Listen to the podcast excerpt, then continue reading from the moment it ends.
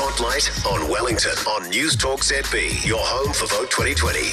Every morning at 7:40 we take a look at a Wellington electorate, the candidates vying for your vote and the issues they deem central to securing it.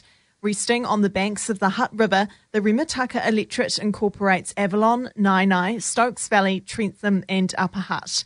It also extends to Te Marua, Kaitoke, and Clarstonville. Based on figures from the latest census, Rimutaka has the highest proportion of clerical and administrative workers than any other general electorate. The main means of travel to work is by train, and no woman has ever won the Rimutaka seat since its creation in 1996. The electorate is considered a Labour Party stronghold, with Chris Hipkins having held the seat for the past 12 years. Hipkins is also currently the Minister of Health, Education and State Services, and he says he's feeling confident about winning the seat again this year.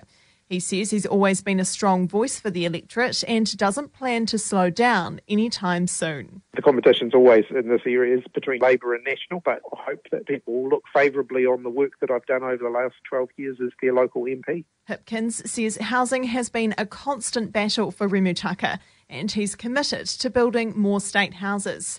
He also plans to continue focusing on transport upgrades such as State Highway 58 and the Trentham train line. A lot of promises get made around transport. One of the things that I've tried to focus on in my time as a Member of Parliament are realistic transport goals that can be achieved. National's Mark Crofskey is up against Hipkins and says it's time his party starts running the show.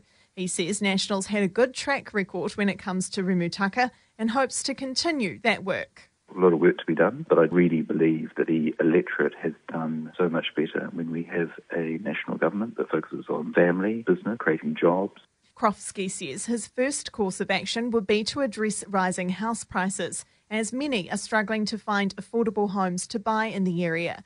He says there's an easy fix that doesn't require mass government spending. The solution to that is massive reform to the RMA so that good houses can be built without having to spend extraordinary amount of money on relatively pointless RMA procedures. Spotlight on Wellington back tomorrow at 7:40 on News Talk ZB, your home for Vote 2020.